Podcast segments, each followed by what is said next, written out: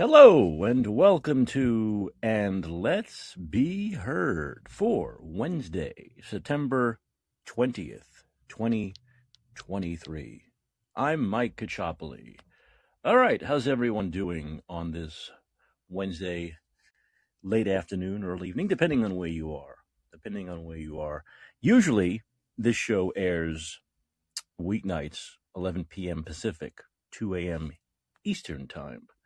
But uh, today we have a uh, special time. A special time. It's uh, what it's currently 7 p.m. Pacific, 10 p.m. Eastern Time, because we're going to have a, a guest on the show in just a little bit coming up here. And it's uh, Bruce Lou, who's running for Congress, U.S. Congress here in San Francisco, in uh, Nancy Pelosi's district.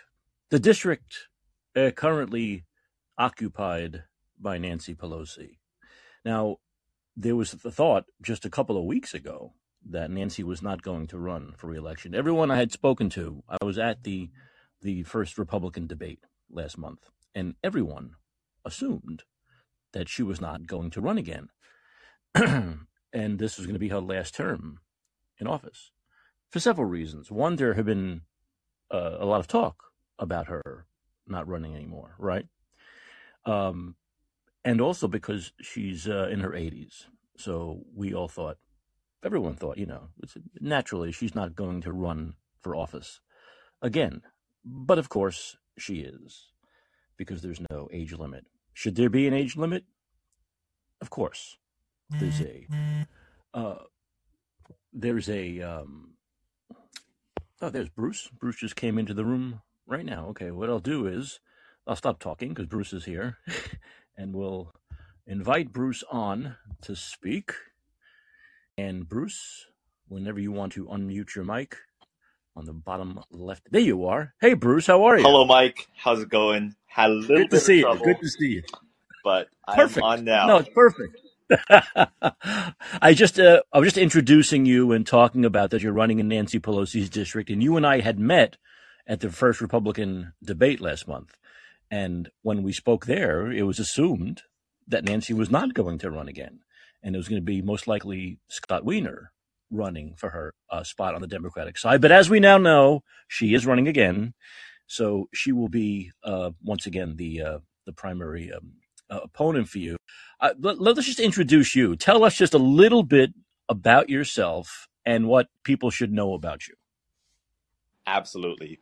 So my name is Bruce and I am running for Congress here in San Francisco in Nancy Pelosi's district, California District 11. Um, a little bit about myself. I am a Bay Area native, born and raised. I went to school in Berkeley at the University of California, and currently I am a business owner running a consulting company for people who are looking for a new career.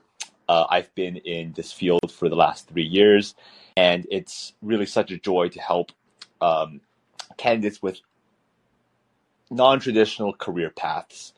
Um, I've spent a lot of time with the hiring and you know the remote work controversy over the past three years so it's been a real roller coaster but now i'm throwing my hat into the political ring because it is clear that we need change it is becoming unbearable and i deeply worry about what our society will look like in 10 to 15 years if something is not done Now, uh, you're a young guy. I believe you're what, 26 years old? Is that that's correct? correct Um, and obviously now your your main opponent is is someone who's in her 80s. She's been in office here for a, a very long time. You know, I've had John Dennis on my show a couple of times, and we've talked about um, Nancy Pelosi and uh, what she hasn't done, what she has done for herself personally, right?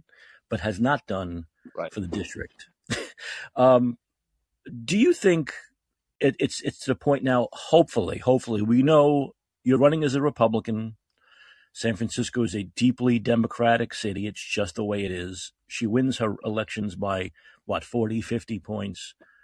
Do you think? Are you hopeful? I know John is. Are you hopeful that that people here in San Francisco are finally ready for a change?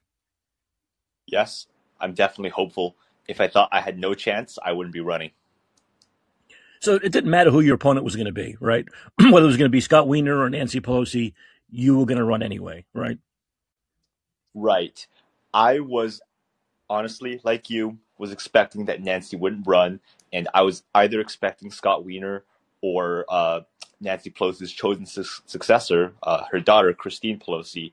But now Hmm. that Nancy is running, it kind of changes the strategy a little bit because if Nancy was not running, there would at least be fresh blood. But we're getting the same old stuff again.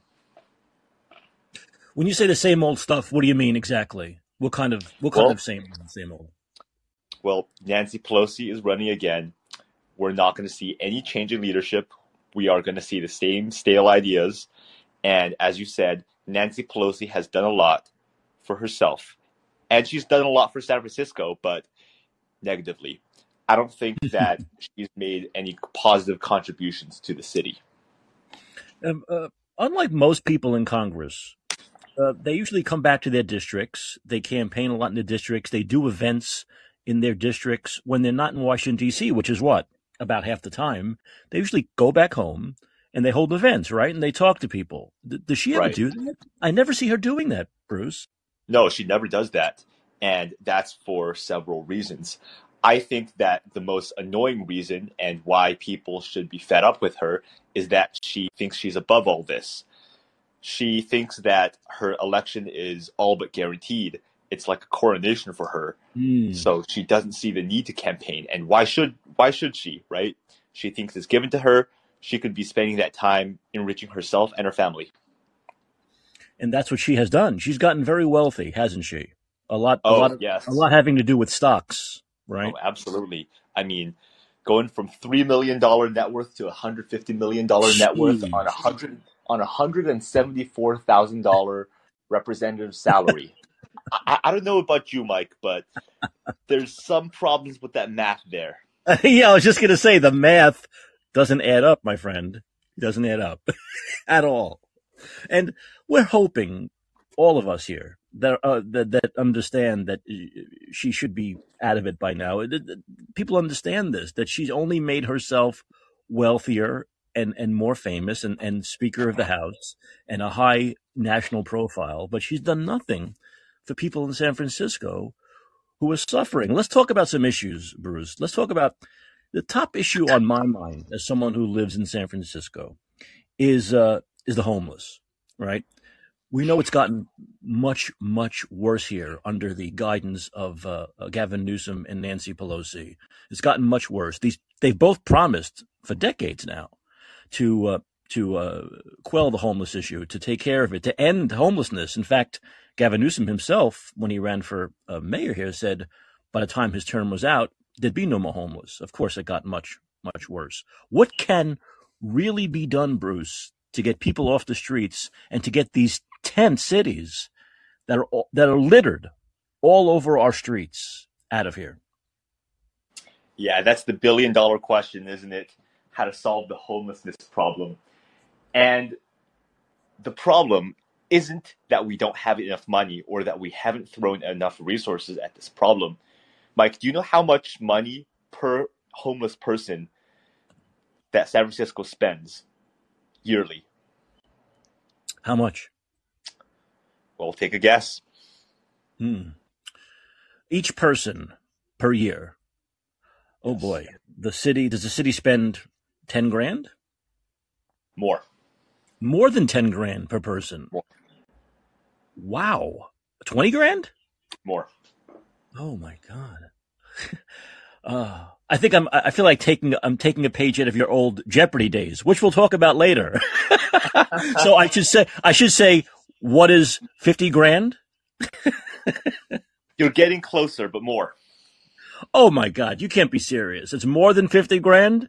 Is it really? Yeah, Oh boy, seventy-five grand. it's seventy thousand dollars. So, wait a minute. The city of San Francisco spends seventy thousand dollars per homeless person per year Correct. on on what, Bruce? That's wondering as well. What they're they're I don't get it. If you're living in the street, I understand these people do get money, right? they get a they get a, a stipend every month, which is the reason why a lot of people come here to be homeless, right? Because we give them money. We give them, you know, uh, kits so they can do drugs. We give them all those things. But I can't imagine where seventy thousand dollars a year is going. I know they're not getting that much money. So Right. it, it's. But here's the here's the better question that people might be thinking right now: Does the city show the residents, the taxpayers, where the money's going? No, they do not. It all is in a black hole. And this is all going to corruption, basically. Um, the city does not show where this money is going.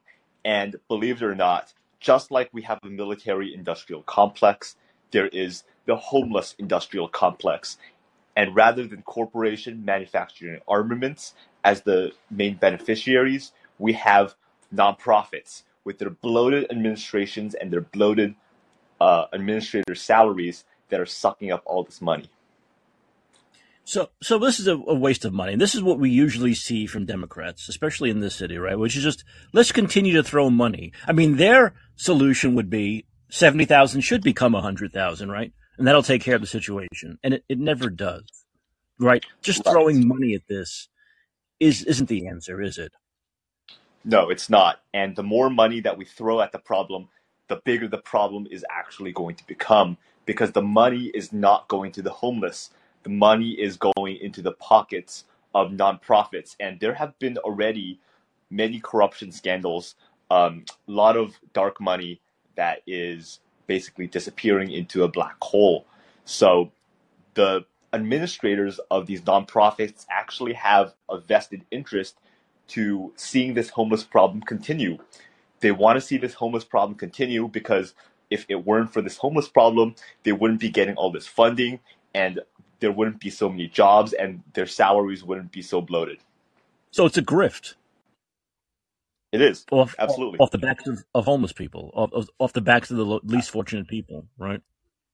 Absolutely. It is selfish and it is destructive and it is harmful to the regular tax paying citizens of this of the city.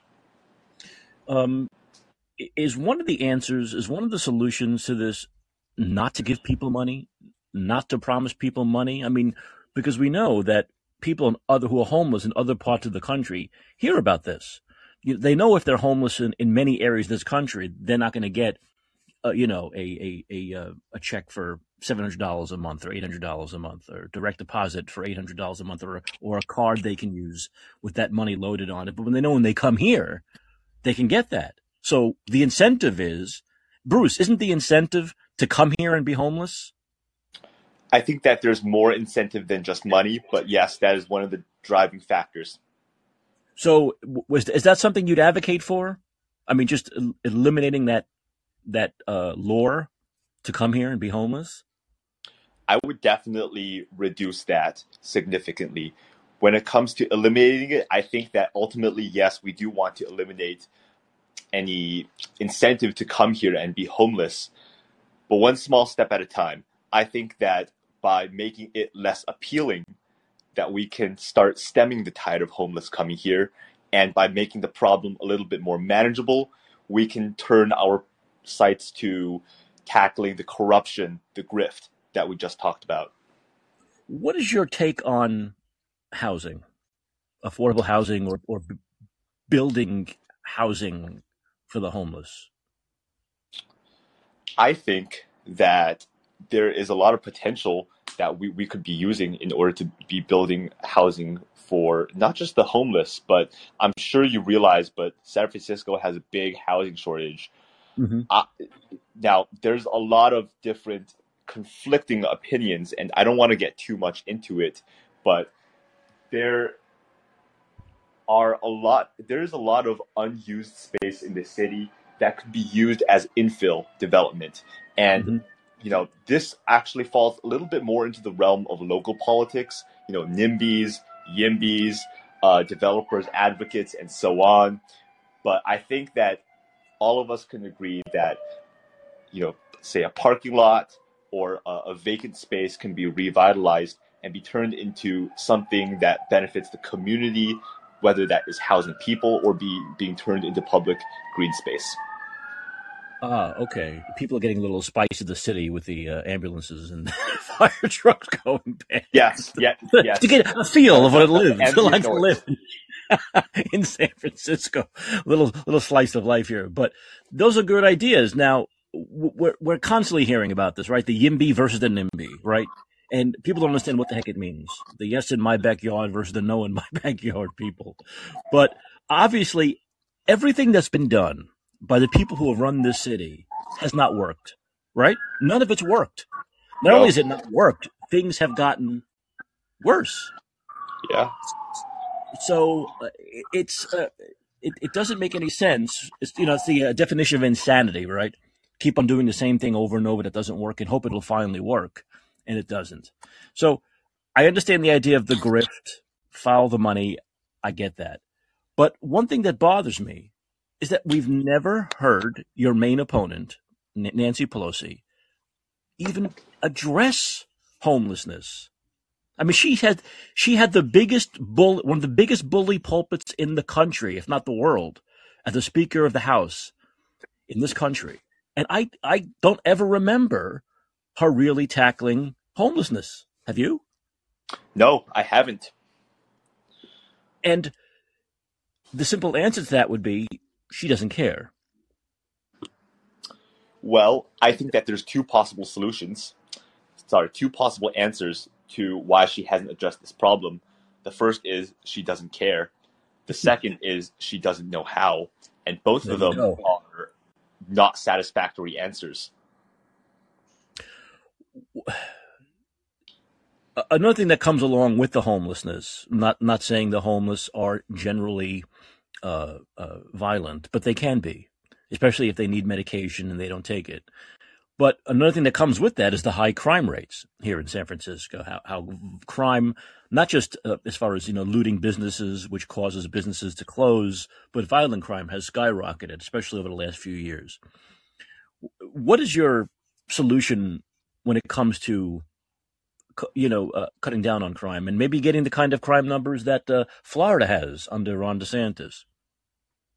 So funny you say that because I was actually in Florida not too long ago. And in Florida, they've got police everywhere.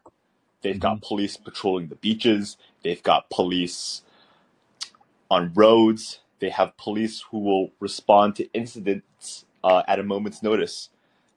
I'm not saying that we ought to have police everywhere, but I think that the police ought to be doing their job. I think that we ought to be enforcing the laws that we have. And I think that at a higher level, we need prosecutors who are willing to press charges and press charges heavily for repeat criminals who are the bulk of criminals who are committing the, these violent crimes. So, a big part of this problem is that having these prosecutors here, these Soros, right, backed Prosecutors who simply don't do their job. I mean, we just saw Ron DeSantis fire two of them in Florida simply for not doing their job, which is to prosecute criminals, right? And letting, letting their political ideology, their left wing political ideology, get in the way of doing their job. And uh, I understand that a governor can do that. I understand uh, as a congressperson, you can't be doing that. You can't fire people. You can't fire DAs, but you can use that that that presence in Washington D.C. to make some changes. Right. Um, this is what concerns me.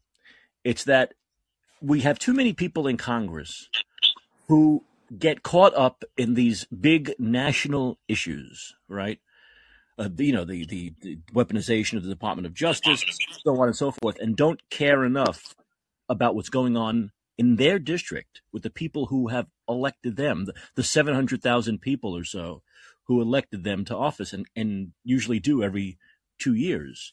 So what if you if you're in Congress? What things will you do to make sure? Let's put it this way: you don't forget where you come from. Right. So, is your question what I would do in order to combat crime and violent crime? Yeah, what could you do uh, on a federal level right? Because you'd be in U.S. Congress, you're not going to be in the you know board of you're not going to board of supervisors here. You're not in the state legislature. What could you do in Congress to cut down on crime in the city? I think that there's a lot to do, even if it doesn't have direct oversight over police departments or DAs locally. I think as a congressperson, again, you are put into a position of great influence. So you would be able to influence politics in your local constituency just by your very presence, whatever you believe. And, you know, Nancy Pelosi has failed us because she has failed to address these problems. In fact, I haven't heard her say a single word. I think that the problems that San Francisco face are national problems as well. Sure. I think that San Francisco is the poster child for homelessness, for mm-hmm. the rise in violent crime. Mm-hmm. This isn't just localized to San Francisco. You have this in LA, you have this in Seattle, you have this in Portland, and a common theme among these cities is that they're all left wing cities with very entrenched left wing politics. So I think that there need there needs to be a federal intervention here. Otherwise, these cities will continue to sink into degeneracy. Um, Governor Newsom already said that he would send in the National Guard in order to deal with this, but he hasn't. Have you seen so, them? He said they were going to be here months ago. I haven't nope, seen. I, I haven't seen a single one. No, he said, he, he said months ago he was putting them in here, and no one I know in San Francisco has seen one. Yeah, me neither. So, so he lied, basically. He lied. That's what empty promises. Empty promises. Empty promises. Exactly. He came here and he he did a tour for a few hours. People, this is what I'm going to do, and everyone got all excited about it. The mayor was excited about it, and of course, it never happened. Not one. Not one here. He just does what people who lie in pol- people who in politics who lie do, which is say whatever they have to say to get what they want at that moment, and that's it. Okay, so we talk about homelessness, we talk about the crime situation here. You know, uh, another issue here that is big still. It, it, used to be the major issue in San Francisco before homelessness and crime became the issue, which is the affordability or the not affordability, the non affordability of San Francisco. Is let's put it this way: I know COVID was a little bit of a natural thing that blo- that knocked down uh, rents a little bit, but that's over now, and rents are skyrocketing again. Not just here, but Chicago and New York City. They're all back to where they used to be. Is there anything you could do to to, to make it more affordable to live here to the average person, not not the wealthy techie? Yeah, absolutely. I think that if you look at somebody's income, where does most of their money go? It goes to taxes and it goes to housing. Mm-hmm. So if we target these two areas, then we can greatly reduce the burden, the financial burden that people are having to bear by living here. So talking about taxes first, most of the taxes that are burdening people here are actually state taxes because the federal tax is something that's applied to people nationwide. But the state tax in California is especially high and especially odious. Now, with that being said, I would work to reduce federal tax burden as well. There is a candidate, Vivek Ramaswamy, who has promised to gut the federal government and reduce that bloat in order to reduce Americans' tax burdens. And I fully support that we do not need so many federal employees. And the way that we are taxed right now is downright criminal. The American government is acting like the biggest mafia enforcer, the biggest legal ma- mafia enforcer in the history of mankind. So, when it comes to reducing taxation, that is what I would do on that part. Now, to address your question about housing, now, part of San Francisco's affordability questions is partly rooted in its geography. I don't think that San Francisco will ever be as affordable as, say, Houston, Texas, mm-hmm. or um, a city with a lot of land to expand and grow. Mm-hmm. Now, with that being said, I think that there are a few measures that we can take in order to make uh, San Francisco a little bit more affordable. I think one of them would be to increase supply. It's a simple supply and demand equation. If you increase supply, then the price goes down. And this is really where the core of the NIMBY versus YIMBY debates come from because YIMBYs want to build, build, build, while NIMBYs don't want to build anything. I think that there's a middle ground that we can find. And it's not only in San Francisco that we should build in. San Francisco is a tiny city that is surrounded by nine counties with square mileage that is hundreds of times larger than San Francisco. There's San Jose, there's Oakland, there are cities like Albany and Berkeley and San Leandro that could all use a little bit of upzoning, that could all use a little bit of infill, as I mentioned earlier, that could help uh, alleviate the affordability uh, crisis. So those aren't perfect solutions right now, but I do think that middle ground can be found in order to at least alleviate the affordability of the city temporarily while some more sustainable long-term solutions can be found. I like the idea that that commonplace between Yimby and, and NIMBY, maybe Yimimby, Yimimby, yes, maybe in my backyard. We'll come up with our own group, Bruce. But that's it's a that's a that's a great idea, and and I I've never really liked that battle between those two groups. I think it's kind of like you know putting people in boxes. I think you said there's there's a middle ground that we can come to um, when it comes to that when it comes to that kind of stuff. Now, of course, it'll be U.S. Congress, so we also need to talk about national issues, right? And, and going back to crime for a second, I think just yesterday, in fact, I talked about it on my show last night. The Gavin Newsom and the California state legislator has now made it more difficult to carry a gun if you're a, uh, a law abiding citizen, you know, concealed carry, which we know the opposite happened in Florida. Now you can have, you don't have to have a special license. Almost everyone can get a gun license, go through the proper channels, and then they can conceal carry and protect themselves from criminals. And Florida is at a uh, under DeSantis is on a 50 year low, half century low in crime. While here the opposite's happening, Bruce. They're making it more difficult for law abiding citizens to um, carry guns in a state where crime is going through the roof, where the criminals pretty much know that the people in the streets are open prey because the government is not going to let them carry guns. What can you do, Bruce, to to put the pressure on a from a federal level on on these legislators here in California or the governor of California um, to uh, to to actually abide by the Second Amendment? Well, Mike, I'm a strong proponent of the Second Amendment, and I think that the founders made it the Second Amendment because they intended the set for the Second Amendment to be used to protect the First Amendment.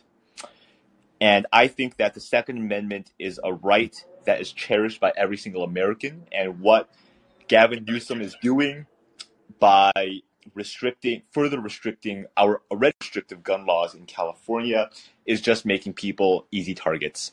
When criminals know that they are the only ones who are carrying guns because law abiding citizens cannot get a CCW, then we are sitting ducks for the criminals. You know, federal law supersedes state law.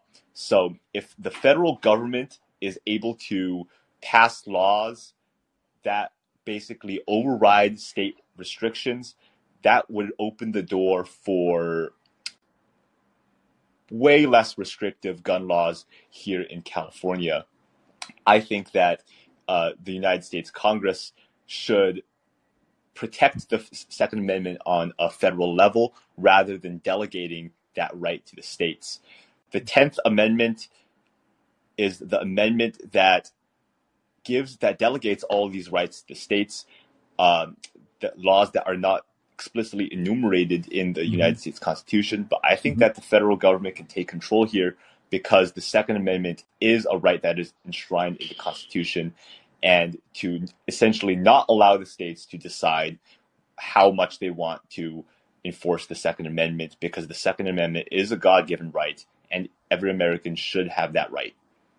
Yeah, that's something that the, the, the liberal Democrats here in California, including Gavin Newsom, don't don't seem to understand that when the criminal the criminals are always but once again, this is common sense to most Republicans and you and I, Bruce, but it's common sense that the criminals will always be able to get the guns, right? No matter how Oh, yeah. many laws you enact, it's not like a criminal is going to say, "Oh, a new law. Oh, I guess I can't get one." Come, it's ridiculous.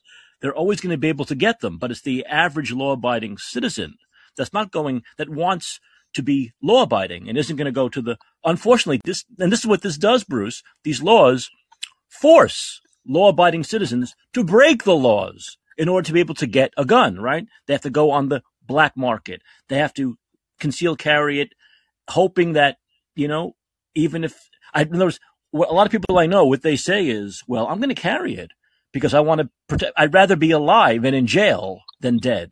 That's what the government here has forced the citizens into. Isn't that a shame? It is such a shame. And I agree with you. It is better to be judged by 12 than to be carried by 6. exactly, exactly, Bruce. Well, well, well put. Well, hopefully this is challenged in court, as we have seen through the last four years of COVID mandates. Whenever Gavin Newsom gets challenged in court, he loses, and if this makes it to the Supreme Court, I'm sure he'll lose there also because he loses because he's constantly defying the Constitution. I mean, isn't that right? That's why he loses in court because he That crapped right. on the Constitution. That's That is right. Yeah. Um, so it's amazing. So as a congressperson, you are absolutely going to this. This people might say, "Oh, Mike, of course this is the case," but it's not the case anymore. You will uphold the U.S. Constitution. Absolutely. The First Yeah. Amendment is for, is for everyone, not just one party, right? Not just one ideology, basically. Yes, absolutely. And I think that I'm driven by three fundamental values when it comes to deciding my policy positions. And those three values are freedom, fairness, and family. Mm. And as you mentioned, the First Amendment is guaranteeing us the most important of all freedoms. So I would absolutely uphold it for everybody. Everyone, of course, no, no, no doubt about it. Now, uh, people are saying they're listening. They're saying, "Hey, this this guy sounds he's young and he's he sounds smart and but he's a Republican running in San Francisco." Bruce, how do you do? First of all, I want to make it clear once again to people listening who aren't aware of the system here. You have a primary, right? Super Tuesday, March 5th is your primary. And the top two vote getters from that move on to November, correct? That's correct. So it'll be, let's be realistic, it'll be Nancy Pelosi and someone else. And we hope that someone else is you, Bruce. If it's you and Nancy Pelosi going up head to head next November, Bruce, what can you do? What are the steps you can take? What's the strategy to finally defeat her? So, John Dennis has mentioned this before, but there is significant resentment in this city right now. John has said that the progressives are in for a shellacking, and I completely agree with him. People are fed up with the way that things are going, and people had a glimmer of hope when they when they thought that Nancy was retiring. But because she isn't, we know that we're going to be in for the same old crap for the next two years. So people are sick and tired of what is going on. I am just an average person and I find this unbearable. And I'm sure that the average citizen of San Francisco finds this unbearable as well. People have had it. And I think that there's going to be a massive backlash against the policies that have gotten us to this point, and Nancy Pelosi is the embodiment of all those policies. So I think that even though Nancy Pelosi has won 85% of the vote in previous years, I think that a significant number of those those votes will flip to voting for Republican if it means change. You got to present a viable alternative to uh, the status quo uh, in order for people to vote for you. And I think that viable alternative is common sense policies, common sense rule, rather than the ideologically driven policies that we're getting that have resulted in just so much misery and so much failure. You think people are starting to get to the point of rock bottom? Yes, uh, Republican registration in the city has is currently at an all-time high, and actually accelerating. So that is one very hopeful sign. And another really hopeful sign is the recall elections of Chesa Boudin last year, as well mm-hmm. as the three radical school board members that were over uh, were recalled in overwhelming majority. So those are all harbingers of what is to come. Ron DeSantis was just asked this question I'm about to ask you. I think it's a fair question because he's running against, you know, a Trump who's old and Biden who's old. Does age matter? You're 26, she's in her 80s. Is that an issue? You know, I do feel a little bit bad for Nancy because like I I would feel bad running against my grandma too. You know, I don't want her to I don't want her to, you know, suffer uh, the fatigue of running this campaign.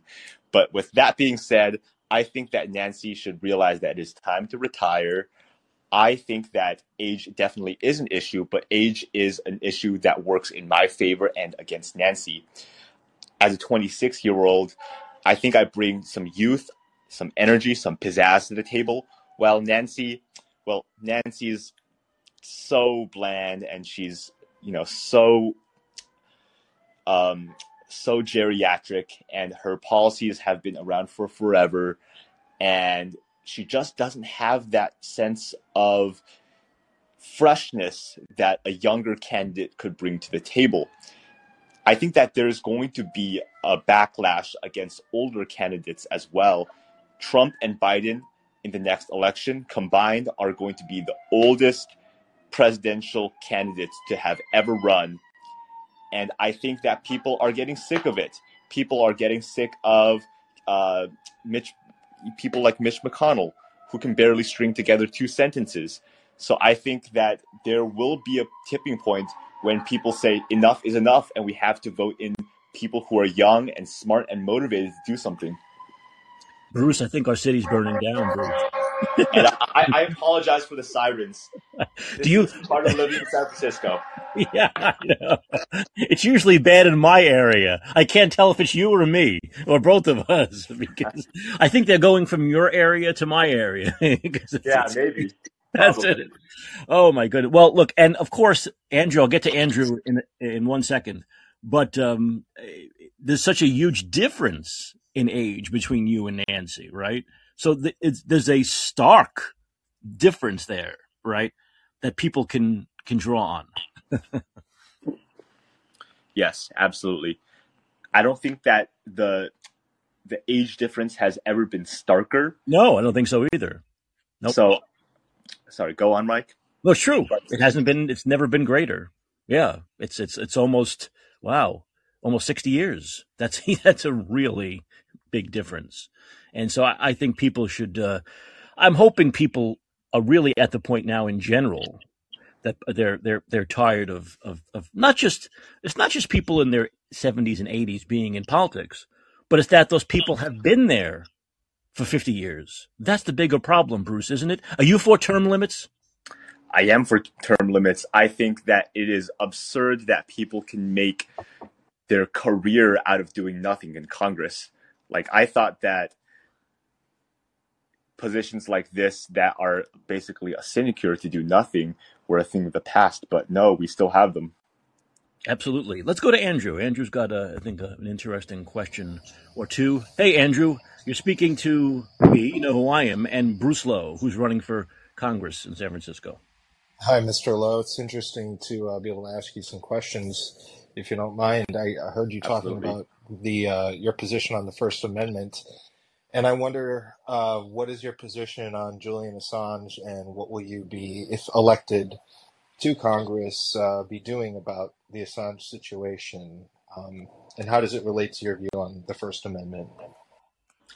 Yeah, that's a really great question right there. So, um, Assange, WikiLeaks founder, that's that's actually a name that I haven't heard for a, a while, but Assange was able to leak some programs that the United States had in which we were spying on our own citizens.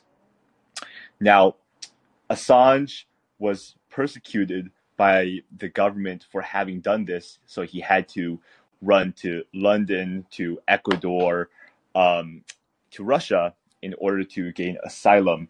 Now, what I would do with uh, Julian Assange is that I think that Julian Assange should be pardoned.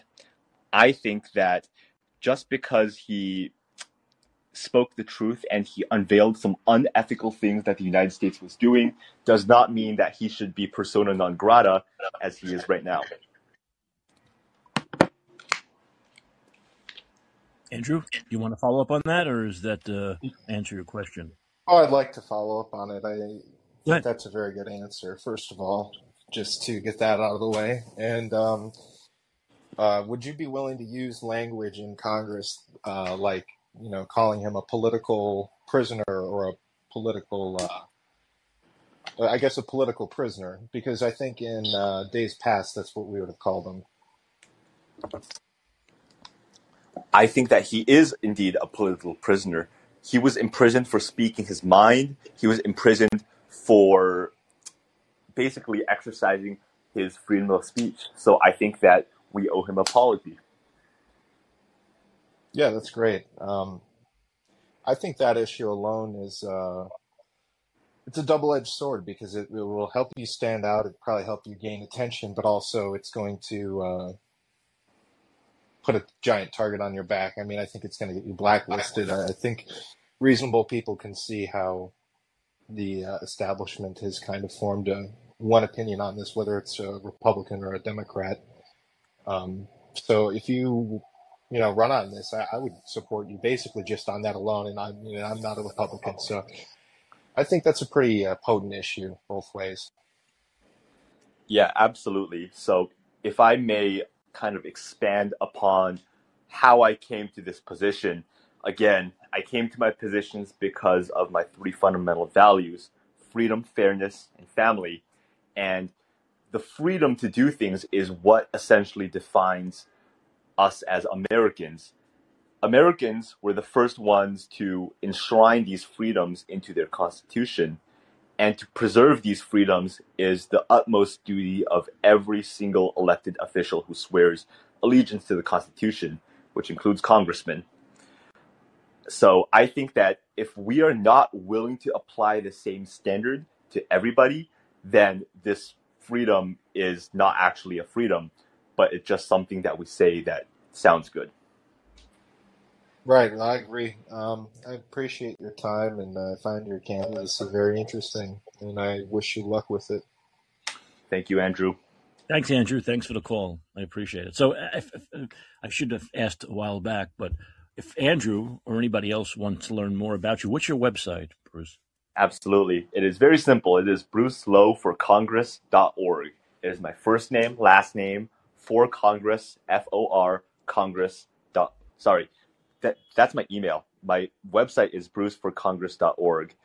Um, actually, I bought both domains, bruceforcongress.org and bruceloweforcongress.org, and I had them point to, to the same domain. So that's the reason for the confusion. And so it's just Bruce, the number four, or the or F O R. F O R. Okay, so Bruce for Congress.org. Easy yep, enough. Very simple. And that's probably easier because your last name is spelled L O U, Lou, but pronounced low right? So people could yeah. get confused with that. Okay, good. yeah. Hey, you got Bruce for Congress. That's a good one. Yeah, I'm, I'm surprised I got it myself. yeah, yeah, exactly. Yeah, uh, we'll talk more about your background in a second, and not just your business, but also your time on Jeopardy, which is has to be talked about simply because when I Google your name, one of the first things that comes up is Jeopardy. and so many people are going to think, hey, wait a minute. Maybe I saw that guy. We'll talk about that in in a second, but I do want to talk about some other issues first, such as the border. Bruce, you know of the issues at the border and how they directly affect San Francisco, right? With the fentanyl issue, right? The fentanyl crisis, which is killing the homeless, killing our children. What can we do, Bruce? What's the what's the solution to this? I think that for the border, we need to enforce our border and we need to enforce our laws. I think that there's no waffling on this particular issue. We need to close that border ASAP and we need to br- bring people, bring agents down there in order to enforce that border. Otherwise, we don't have a border.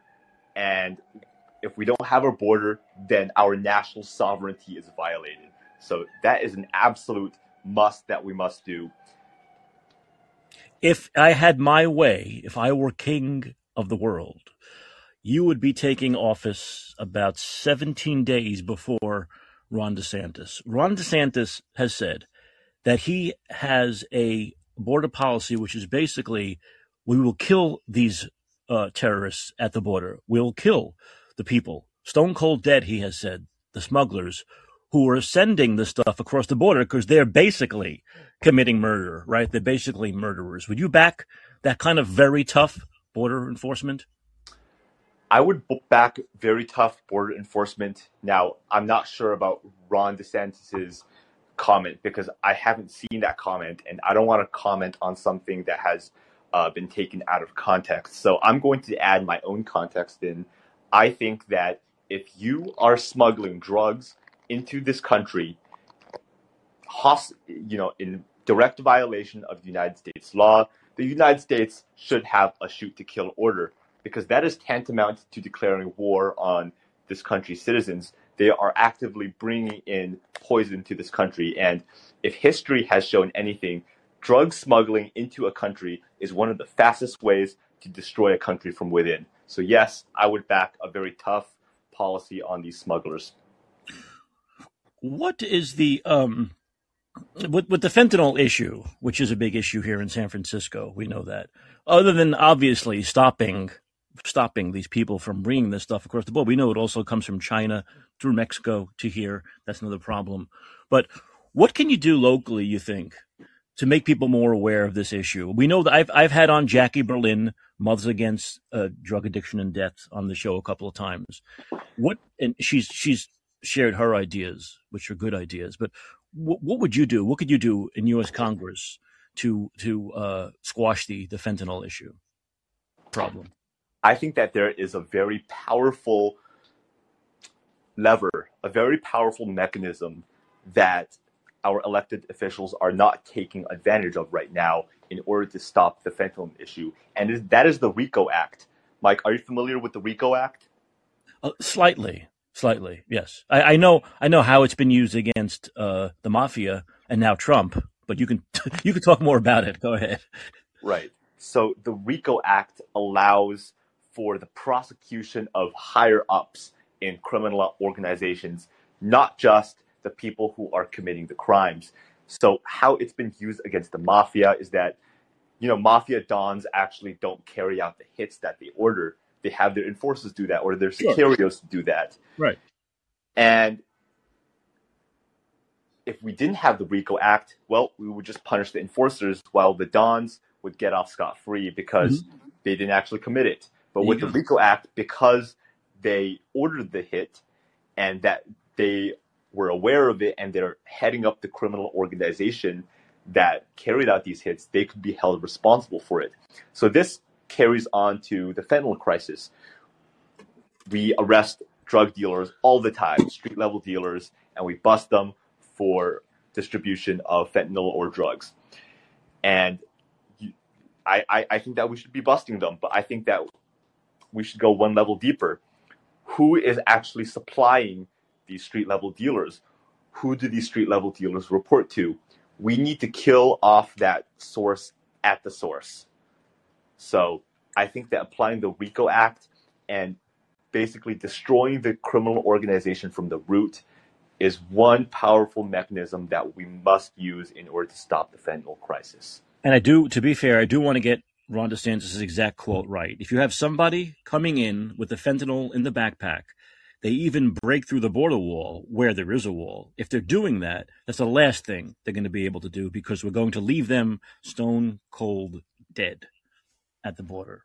So that's the exact that's the exact quote. So once again, uh, I, I think we're in a position. You know, there are some parts of this country where they may not have this problem.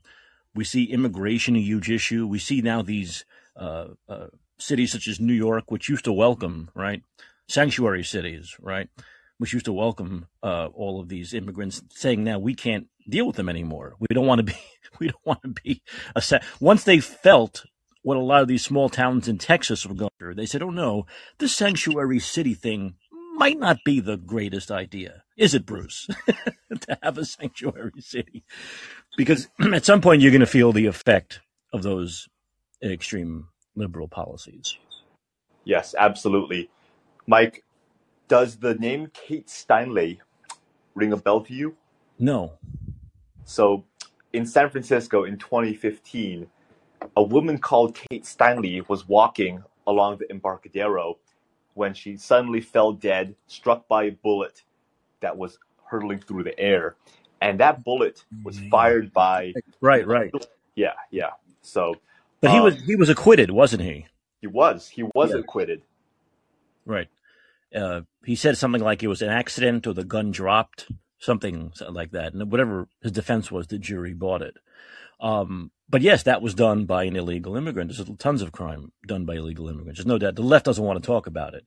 Once again, not every illegal immigrant commits crimes. Some of them are very law abiding people, but some are not, right?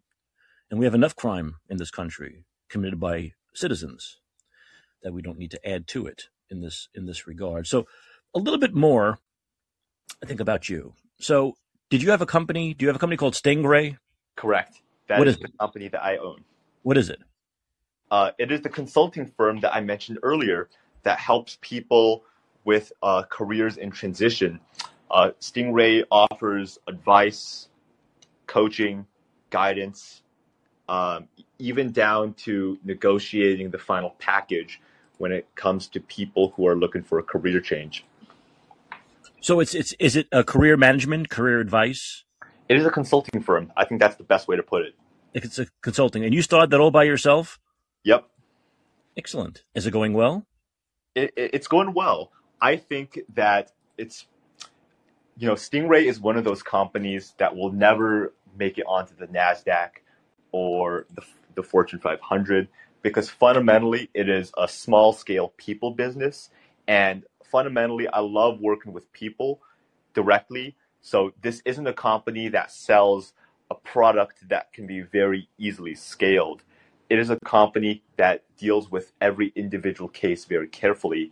So it's very fulfilling to me, but it's not a company that would say make it big. And I think that even though I've made a lot of impact in people's lives with Stingray, I think that because I want to help people, I think that by doing by running for Congress, I can help a hell of a lot more people.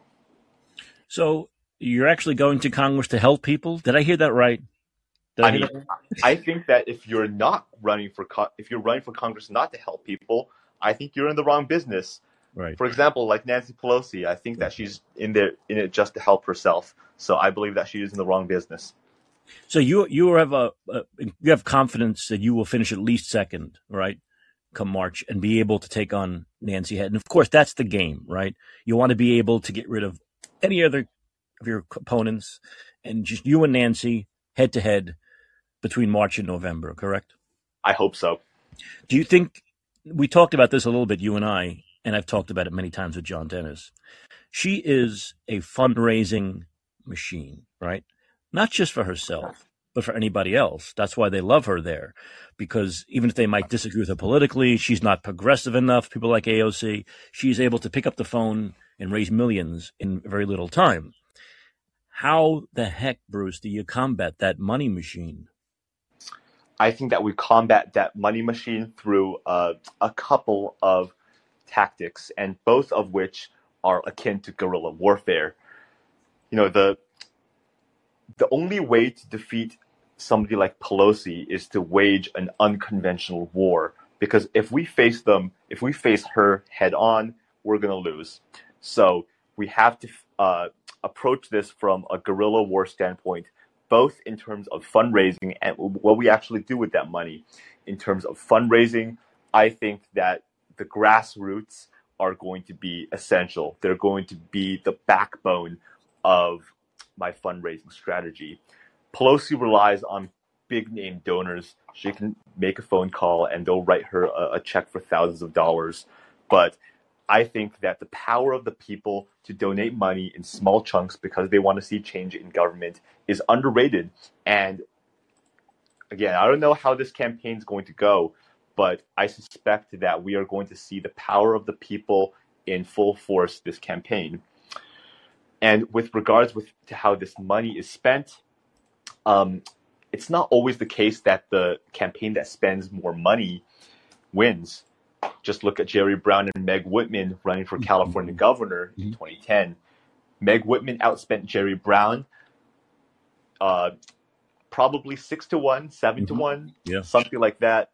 But Jerry Brown still won because his message appealed to voters, while Meg Whitman came across as somebody who was running just to enrich her herself and her friends, which is exactly what Pelosi is doing. So I see a lot of parallels there, and I'm hopeful that by raising money smartly and spending it smartly, we're able to strike at her weaknesses and make the most of our limited resources. Um, and I hope that too, Bruce. I mean, this is what drives me crazy about this game of running for office, which of course I did 15 years ago, is that people complain all the time. Oh, we got to get money out of politics, money, money, money. And then they vote more often than not for the person with the most money because that person can run ads, right? And they get visibility and the other people don't. That's what drives me crazy. You know, it's almost like if people want a fundamental change, they need to start voting for the people with the least amount of money, right? Not the yeah. most the money, but it's just a reflexive thing. So people say they want one thing, but they're constantly voting for the people with most money. So I hope people will in here in our, in our little city of San Francisco, which has grown smaller over the last few years because of people leaving, that uh, you know what? Let me let me that made me think of one more thing here that I want to talk about, which is small business. Very important, and we know as I mentioned, people have left San Francisco over the last three years because of COVID mandates and policies. We saw people moving from New York and uh, California, Texas, and Florida where things were open. So, what can you do, Bruce, now in this hopefully finally post COVID world to get businesses open to open again, people to open businesses in San Francisco? So, in San Francisco, I think that small business, the biggest hurdle that small businesses face is the homeless problem and the crime problem. I have taken the time to speak with many small business owners in San Francisco, just walking into, into their store and then asking them how business is going. And invariably, they tell me that business is not going too well. Almost invariably, they tell me that they're seeing a decline in foot traffic. And when I ask them why, they say it's because the homeless problem is driving people away. They say that crime is driving people away. They say that petty theft is cutting into their profits and they can't do a thing about it. So I think that all of this is tied to the homeless problem and the crime problem that we talked about in length earlier. So if we need to, if we want to bring small business back to San Francisco and help small businesses that are already existing thrive, we have to solve that problem first and foremost of course, you said crime is a big reason why people are closing up shop. We see businesses here in San Francisco that have been here for over a hundred years who are closing. And when you talk to them, yeah, the mandates hurt them, right? The loss of business for a couple of years hurt. The inability to get employees hurt. But they're tired of crime. They're tired of their businesses being broken into, right? How many Walgreens and CVS's have we seen close here? You know, how depressing is it, Bruce? You know as well as I do to walk past a store, a restaurant, or or a pharmacy and see it all boarded up and still open, but all boarded up like it's a third world country. This is what needs to end here. We need to. Uh, the revitalization of San Francisco has to happen sooner or later, but under the current leadership, I don't believe it can ever happen. Do you agree? I completely agree, which is why I'm running. Is there any other reasons why you're running or any other issues that I didn't cover here that you want people to know about, know your stance on, or know about you? Yeah, I think there's one important issue that I would like to fight for, and that is fairness in admissions. Okay. Have you heard about the affirmative action case that has been developing recently in the Supreme Court? yes. The Supreme Court ruled on. Right. Right. Well, what do you think about that? What do you think about ensuring that universities have fair and transparent admissions? Absolutely.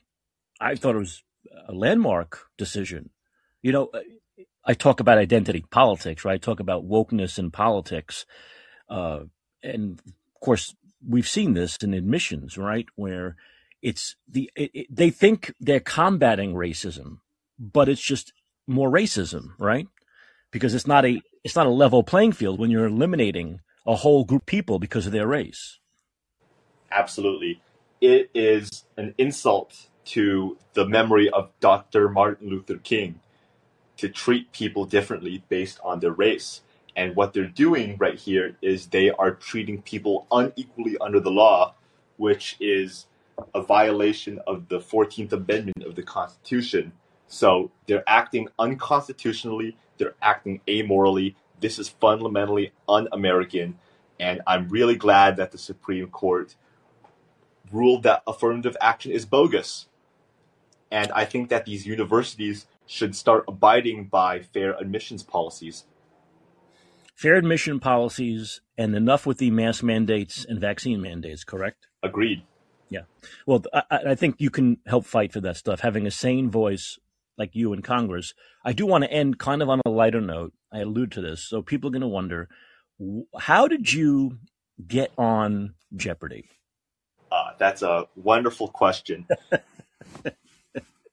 so first of all, when I was a kid watching Jeopardy, I would always answer more questions than the contestants usually did. So people would always tell me, Bruce, you should go on Jeopardy. And truth be told, I had no idea how to get on Jeopardy. I was just as clueless as you.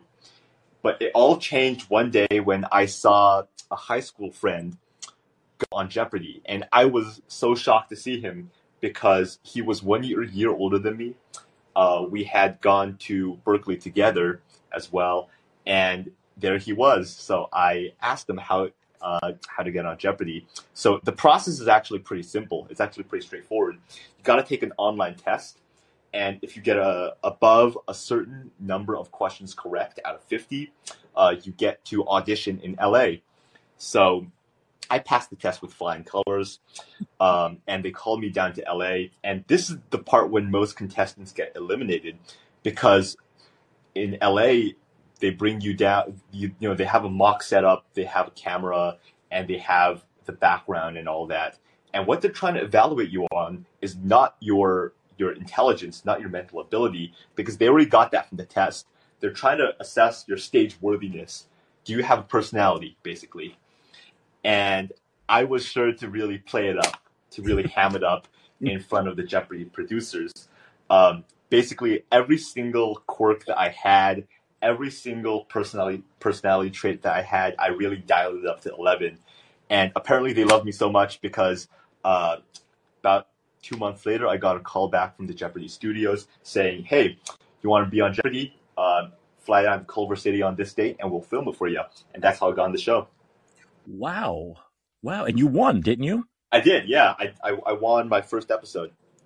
Uh, so any any of that money still there? Can you put it into the campaign or is it gone? I I think I invested most of that money. You know, I was pretty wise.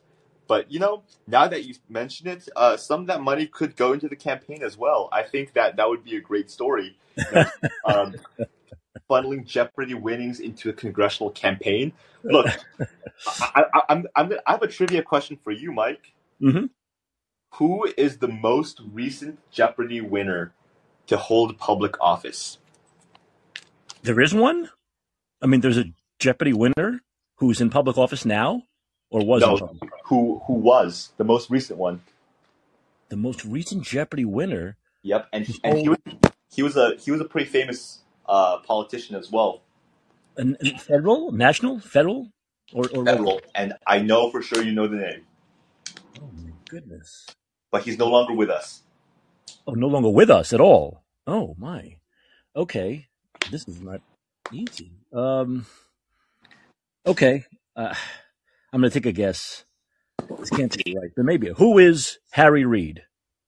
No, it's not Harry Reid. Oh, shit. Um, I'll give you a hint. He's a Republican. Do I feel like I, I, the music's playing in my head, Bruce? Do, do, do, do, do, do. Say that again. What was the hint? Uh, he's a Republican. Oh, he was a Republican. I should have known. I should have known. Um, well, it, it, Andrew says Ronald Reagan. Is that correct? It's not Ronald Reagan. Okay, let me try. Okay, so it's a it's a Republican. I'll get one more guess here, and there are people who are going to be listening to the show who know this. But uh, okay, so it's not not Harry Reid, not Ronald Reagan. He is a Republican, federal, not with us anymore. Okay, all right, okay. The only one I can think of is okay. One more guess. Who is Bob Dole? It's not Bob Dole. Who is it? It's John McCain. Oh, was John McCain on Jeopardy? John McCain was on Jeopardy. Wow, that must have been a long time ago. Yeah, he was actually on Jeopardy, I think in the 60s. Holy cow, I did not know that. Makes sense. He was a smart guy, John McCain. That, And did he did he he won on Jeopardy? He won. He won. Oh, wow. One day. So you are kind of hoping to follow in the footsteps of Mr. McCain a little bit, huh? Absolutely. Not but uh, boy, I said we'd end on a light note, but now this is taking me to a heavier, but not when it comes to uh, war, right? No, I mean for all bit, a bit of a war hawk, Mr. McCain was. true, true, but you know John McCain, you know, may you rest in peace. I thought was a very respectable politician. Sure, I watched his campaign against sure. Obama, and yeah. he always acted with dignity. And he imagine always, that, yeah, exactly. So yeah. I, I do respect his integrity, and I respect his stand for positions in which he was he in which he thought he was right, and he always acted in the interest of the people. And I, I really respect that, and I think that's in short supply nowadays in our elected officials. And let me tell you something. You're right, and they keep on showing that clip recently of that woman at that uh, forum when she was talking about Obama not being a citizen, and he took the microphone away from her, right? And oh yeah, I remember. No, that. no, no, no, no. He's a citizen, and that is something you don't see from politicians very often. We need more of that. We need more. Just, oh, look, honesty and integrity and consistency, right? Absolutely. That's, that's what we need. There's, there's your slogan: honesty, integrity, consistency. Well, if you're wondering who the next representative, what's the district in San Francisco? I never. Un- what's the, what's the district here that you're running 11. for? 11. 11. I never. I always say San Francisco. I never say eleven. The next representative here in California, U.S. Congress, in the 11th district? The answer is going to be the answer is going to be who is Bruce Lou? How do you like that? I love that, Mike. hey, Bruce, thank you once again. Your your website is Bruce F O R Congress dot org, right? That's correct. Great, Bruce. We'll have you on again. The election's not until the primary's not until March, so we'll do this again before then. Absolutely, Mike. This was a hella fun, and I look forward to being on here again. And I'll see you around. I'll see you around the city. Absolutely. Absolutely. well, to everybody, have a good night. Thank you. Thanks, Bruce. Thank you, Mike. Appreciate it. Okay. So that was uh, Bruce Lou running for Congress in in the California's 11th district, U.S. Congress. And remember, March 5th, Super Tuesday. It's easy to remember. It's easy to remember. Um, because it's Super Tuesday 2024 will be the primary. And Bruce has to finish the top two. Finishing the top two, you move on to the general election in November. Okay. I want to thank for Bruce for being on the show. I want to remind everyone we're back to our normal time tomorrow night, which is 11 p.m. Pacific, 2 a.m. Eastern, Thursday night. Uh, I'll see everyone there. You've been listening to And Let's Be Heard. But until tomorrow night, this is Mike Caccioppoli reminding you that your influence counts. Use it